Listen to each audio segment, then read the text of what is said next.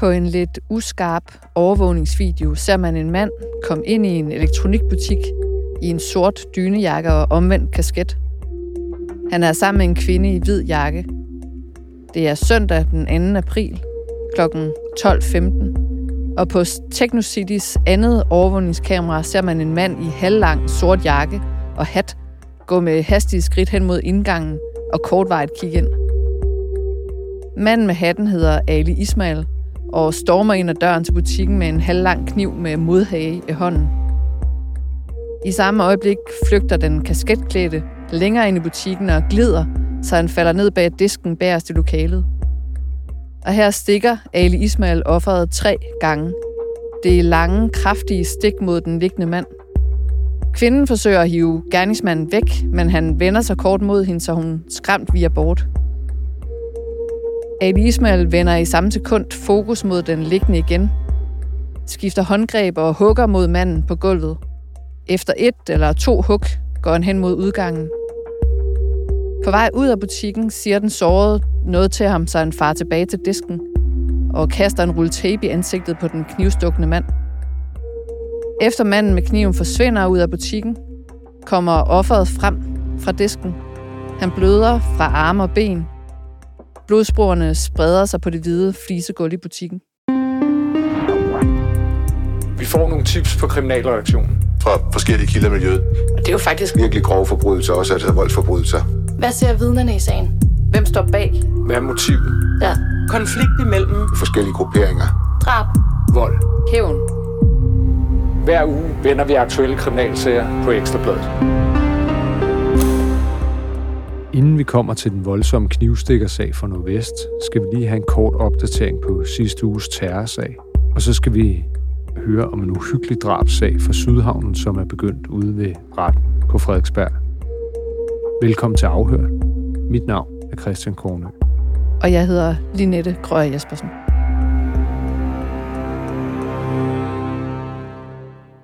I sidste uge blev en lang række mennesker sigtet og fængslet i en øh, terrorsag, som øh, PET fortalt havde øh, trådet til udlandet og til den forbudte bande LTF. Det var operativchef øh, Flemming Drejer og øh, en repræsentant for Københavns Politi, som ved et øh, pressemøde øh, på Københavns Politigård ligesom satte ord på det her. Det beskrev vi også i seneste afsnit af Afhørt. Ekstrabladet har så siden det her pressemøde øh, kunne fortælle, at øh, det blandt andet drejede sig om en højtstående LTF'er, der også er efterlyst i forbindelse med dobbeltdrabet i Kalumborg, øh, hvor en lang række LTF'er har fået øh, livstid for et øh, drab og drabsforsøg mod øh, tre medlemmer af Sydkystgruppen.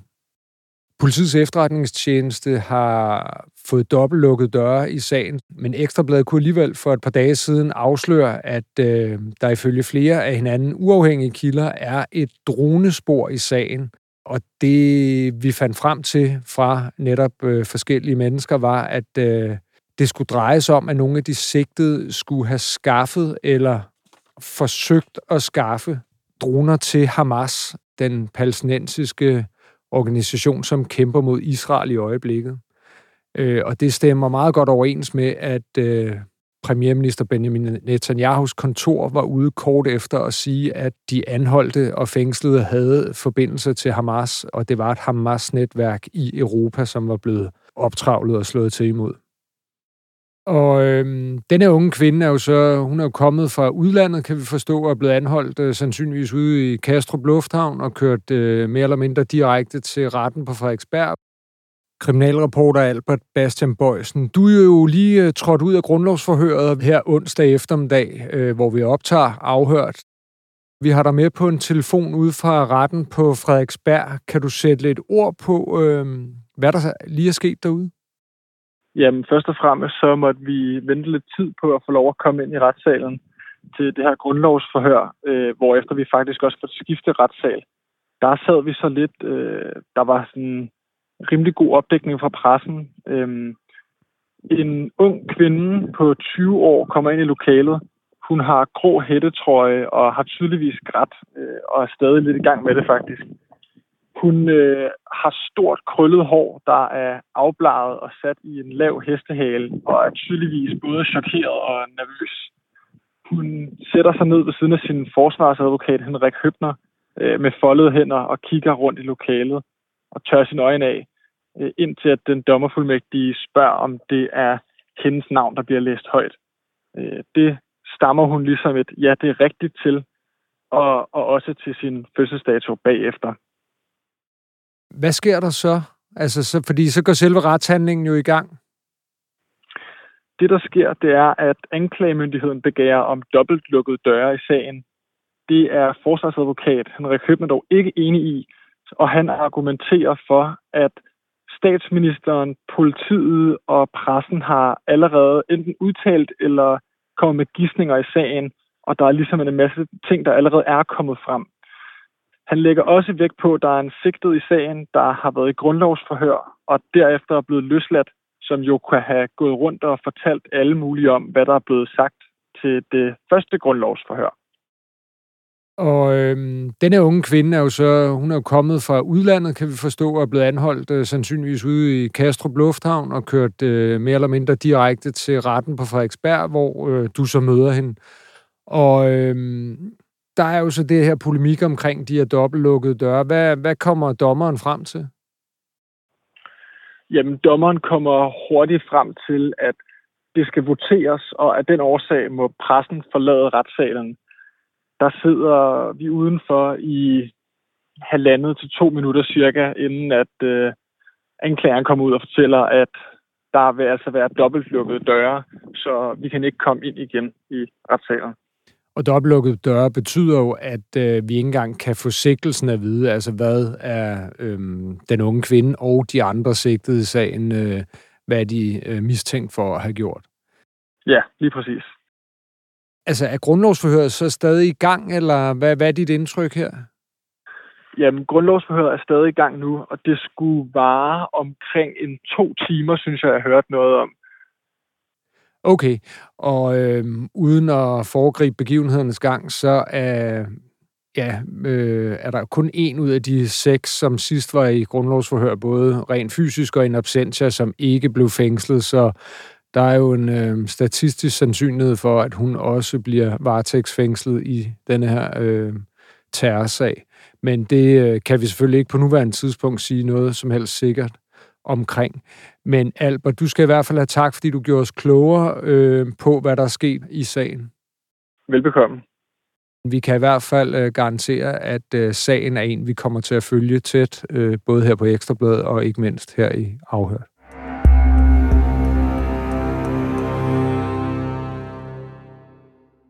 Christian, lad os så vende blikket mod knivstikkersagen fra Techno City-butikken på Frederikssundsvej, som vi var inde på i introen. Du var jo til stede i retten og fulgte sagen, der kørte i tirsdags. Hvad handlede sagen mere specifikt om?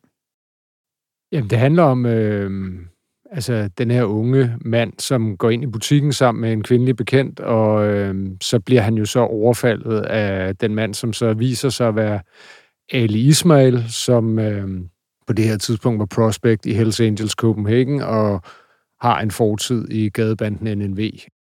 Og han stormer sig ind i butikken og øh, stikker øh, den her unge mand øh, tre gange med en kniv, øh, inden han ligesom vender kniven i hånden og hugger ham. Det er en meget, meget voldsom video, der blev afspillet i retten, og anklageren advarede også imod øh, altså videoens voldsomhed i forvejen. Ali Ismail havde egentlig erkendt, at det var ham, der førte kniven, han, men han erkendte kun øh, grov vold, og ville ikke erkende, at han stak for at dræbe. Og det var ligesom det, som hele sagen handlede om. Det var, er det drabsforsøg, eller er det bare grov vold? Øhm, anklageren og mig selv inklusiv synes jo, at det lignede, at der blev stukket virkelig for alvor, hvis man kan sige det sådan, og derfor burde det måske taxeres som drabsforsøg. Men det var det, som, som øh, retten ligesom skulle afgøre. Jeg var jo tilfældigvis i retten på Frederiksberg samme dag, fordi jeg dækkede en øh, retssag, som vi skal tale om øh, bagefter. Men jeg kunne jo se, at du var langt fra alene i øh, retssalen. Der var mødt ret mange op. Ja, altså der var stort fremmøde, og derfor blev den også rykket til en større øh, retssal, retssal 3. Øh, og øh, der var mange af hans venner og bekendte. Øh, jeg vil skyde på, at øh, de var en 10-15 stykker, øh, som var mødt op ligesom for at støtte deres kammerat, som, som kom i ret. Der var jo selvfølgelig også øh, venner og bekendte, men der var også en del, som, som havde deres gang i, i, i rock- og bandemiljøet. Så er det altså nogen, du genkendte. Genkendte enkelte af dem.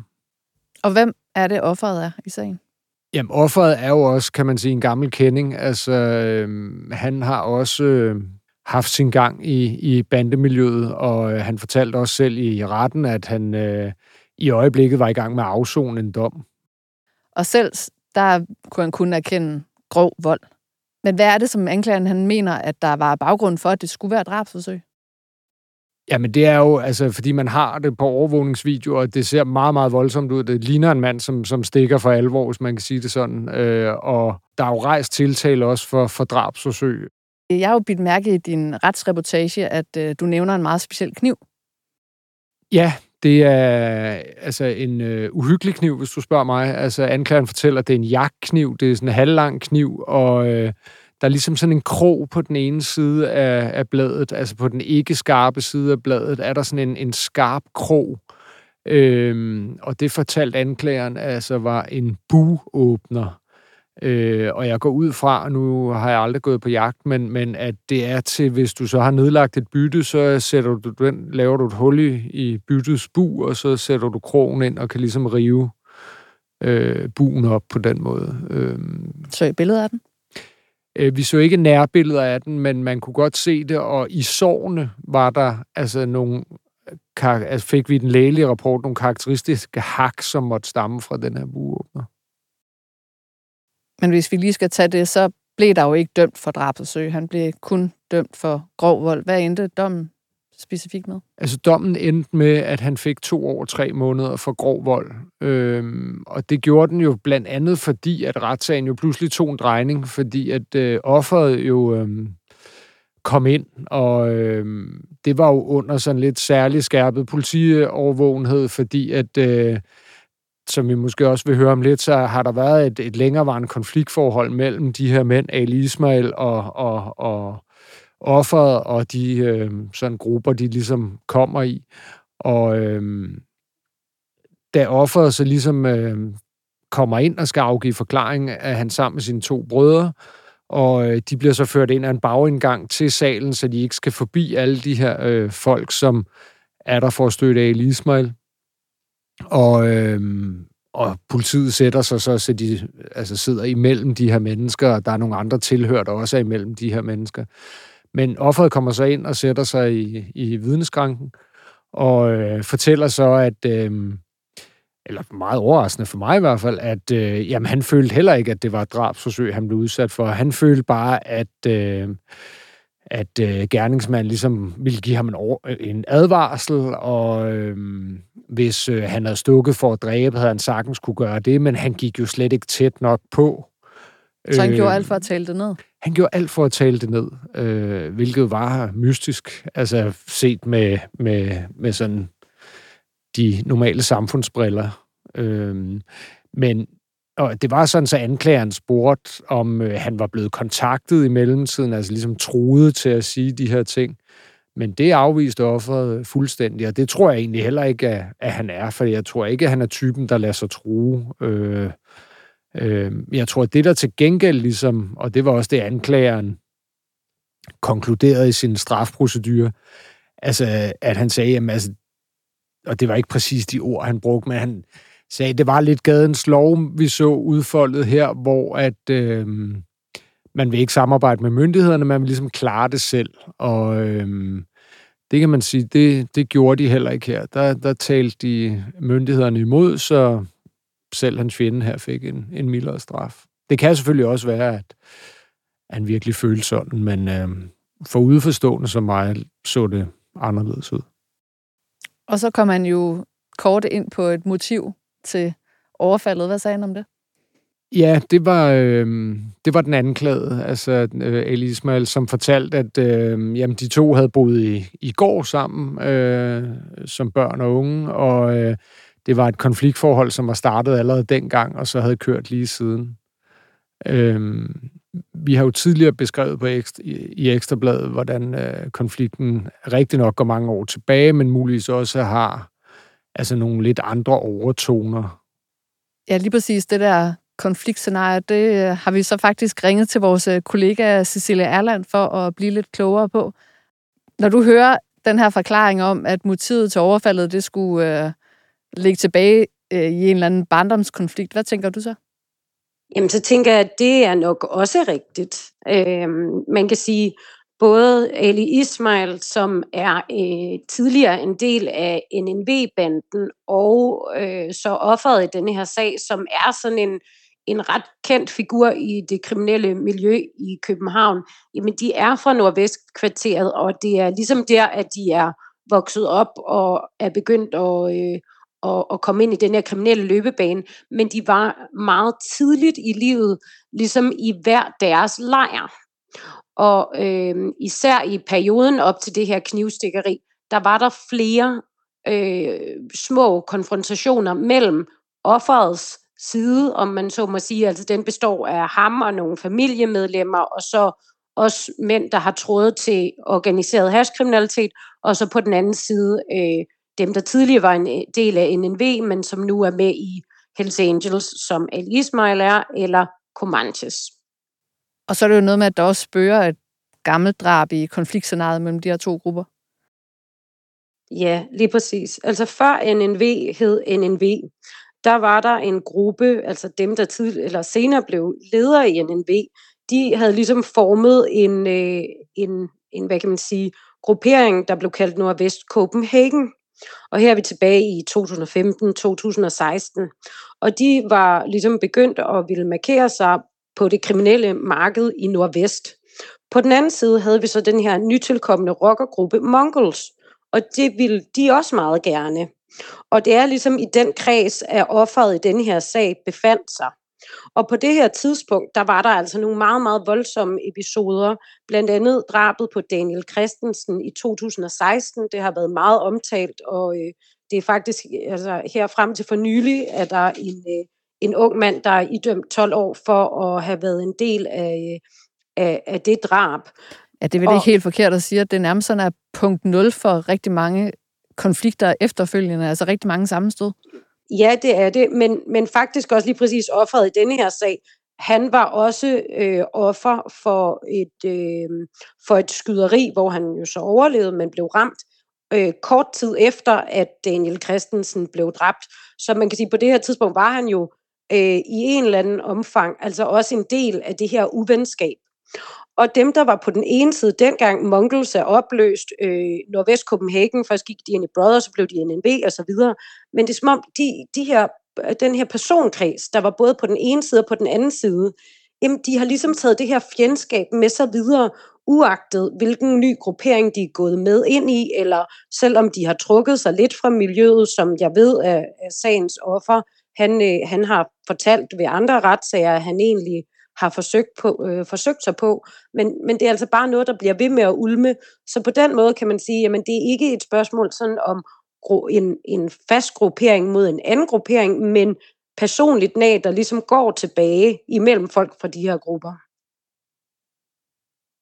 Så man kan sige, at hvis man skal tage for gode varer, at der er noget, der sådan stammer tilbage fra barndommen, og så sker der så det her pludselige angreb. Altså kan man forestille sig, at øh, det bare ligger og ulmer på den der måde, så hvis man bare ser hinanden, så kan det bare fuldstændig øh, eksplodere lige pludselig. Ja, det er jo det, er jo det som øh, man må formode er sket ude på Frederikssundsvej 2. april øh, 2023. Altså bare et synet af hinanden, det kan være nok. Ja. Tak for det, Cecilie. Det var slet. Og Christian, dom den endte altså på to år og tre måneders fængsel til Ali Ismail. Modtog han dommen? Ja, han var meget tilfreds med dommen, det var der ingen tvivl om. Øh, det var en utrolig kort betænkningstid, og så øh, modtog han dommen.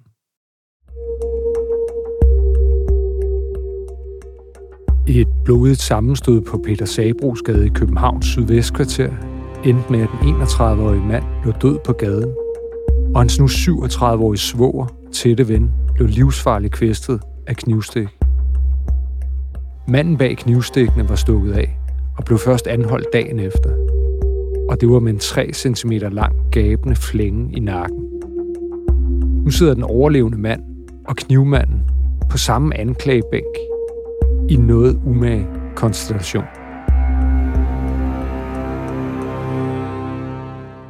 Linette, du har været i retten. Øh, hvorfor sidder de her to mænd, der var på hver sin side af sammenstødet, altså sammen på anklagebænken?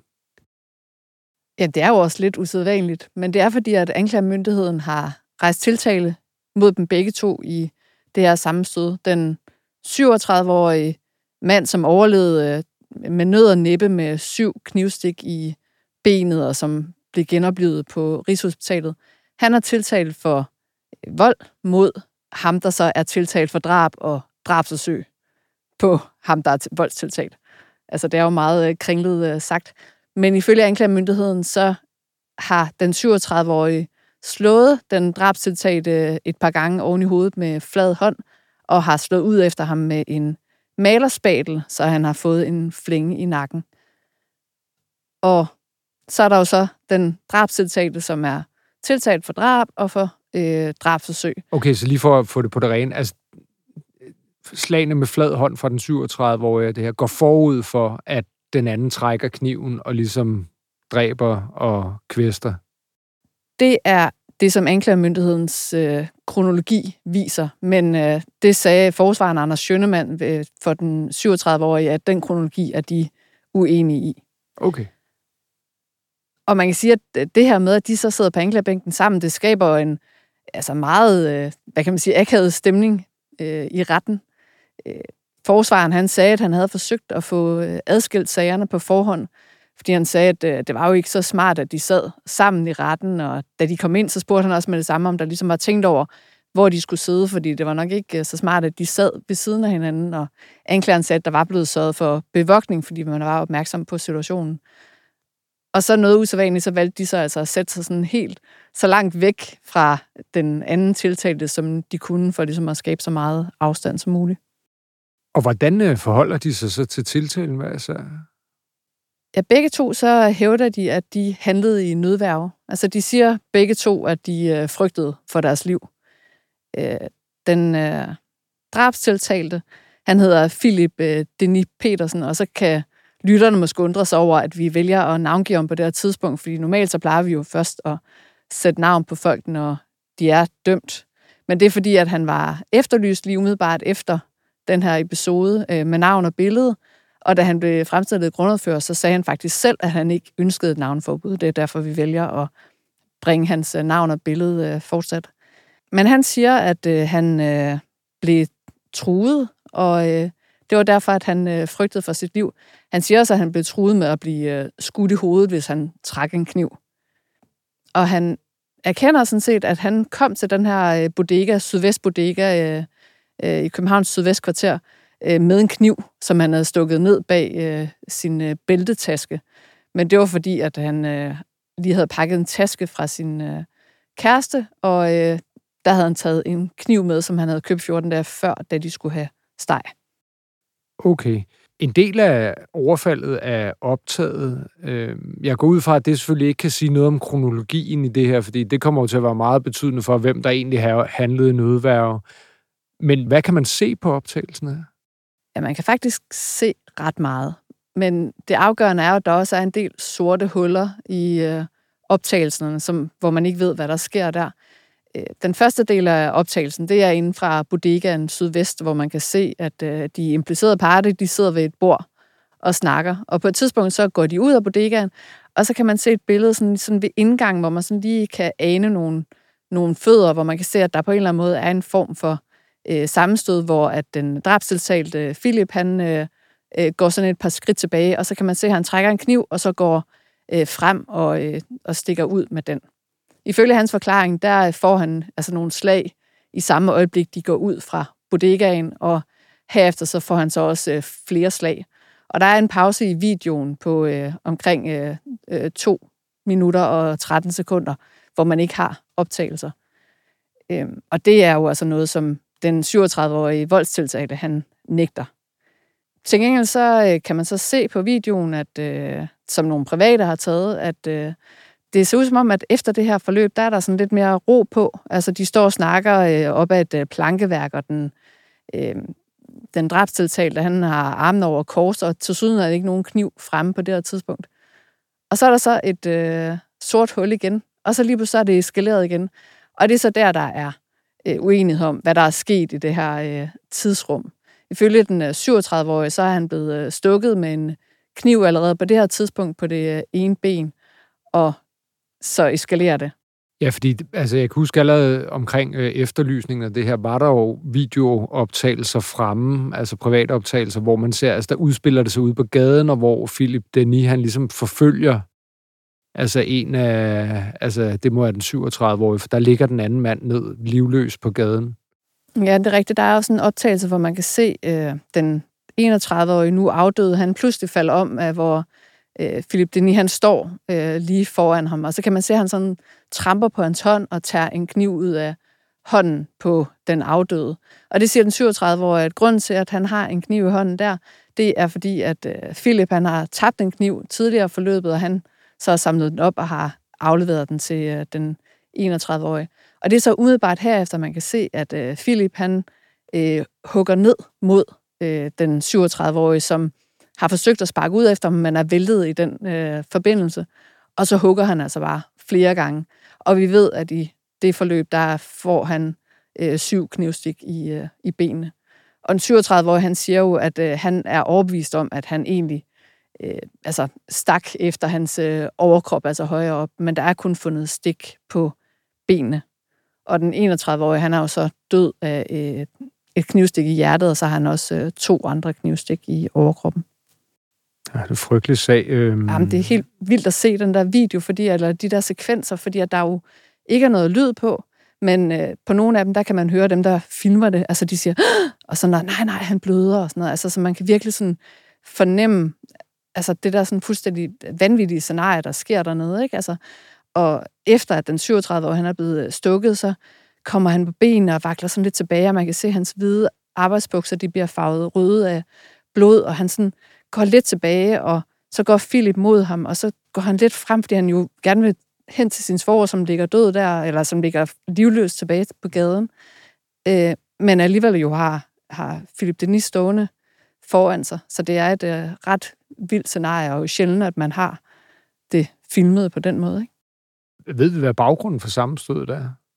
Der er jo meget modstridende forklaringer i den her sag, men ifølge den 37-årige voldstiltalte, så øh, indledte han en snak med øh, Philip Denis Petersen, fordi han tidligere havde mødt hans øh, Philips øh, daværende kæreste, som fortalte, at øh, Philip havde, var begyndt at blive ubehagelig mod hende og var begyndt at stalke hende. Og det havde øh, den 37-årige så indvilliget i, at det vil han gerne tage en snak med ham om, fordi det synes han ikke var i orden, at man gjorde sådan mod kvinder. Øh, så det er hans forklaring på, at der overhovedet var øh, kontakt, fordi han, der var ikke noget kendskab mellem dem her på forhånd. Og hvad siger Philip? Jamen, han siger blandt andet, at det var en øh, rulleforretning, altså at de prøvede at røve, røve ham øh, ude foran, øh, eller da de går ud af bodegaen, så er det egentlig, fordi han siger, skal vi ikke øh, gå ud og ryge en joint? Der har været sådan lidt sådan små skænderier, siger han sådan inde på øh, bodegaen, men skal vi ikke gå ud og ryge en, øh, en joint? Og så siger han så, at der er noget, der går galt derude. Ikke? Okay. Han øh, nægter, at han har haft et større problem med sin øh, kæreste. Og du mødte også Denis mor i retten. Hvad, hvad sagde hun? Jamen, det er jo klart, at det er meget ubehageligt for altså, pårørende på begge sider af det her at sidde der. Øh, vi er jo inde i øh, retssal 001 på Frederiksberg, som er sådan en sikkerhedsretssal med glasrude, hvor der kun er nogle huller igennem, hvis man ligesom skal have kontakt til dem, der sidder inde i selve øh, retssalen. Og, øh, og hun var henne og sådan, lige øh, sådan, øh, stik fingrene igennem og lige og, og snakke med ham kort der. Men hun siger jo selvfølgelig, at det øh, var altså voldsomt, da hun øh, hørte om den her efterlysning. Øh, hun hørte første gang fra venner, øh, der havde set den offentlige efterlysning, at han var efterlyst for drab. Men samtidig så er hun, øh, har hun også efterfølgende hørt, at, øh, altså som hun siger, hun har også hørt grimme ting om de andre involverede parter. Og når hun ser de her videoer, så siger hun, at så er hun ikke i tvivl om, at hendes søn kæmpede for sit liv. Det er sådan, som hun øh, ser videoerne. Øhm, så hun håber jo, at han kan blive øh, frikendt, som han jo øh, påstår, fordi han handlede i øh, selvforsvar.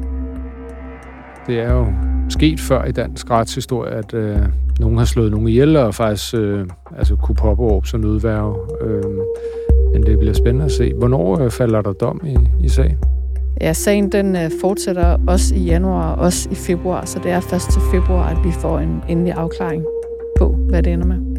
Den kommer vi jo helt sikkert til at følge op på, men du skal have tak, fordi du gjorde os klogere på det, Linette. Det var så lidt. Og god jul til alle derude. Vi udkommer også øh, den 27. december og igen den 2. januar.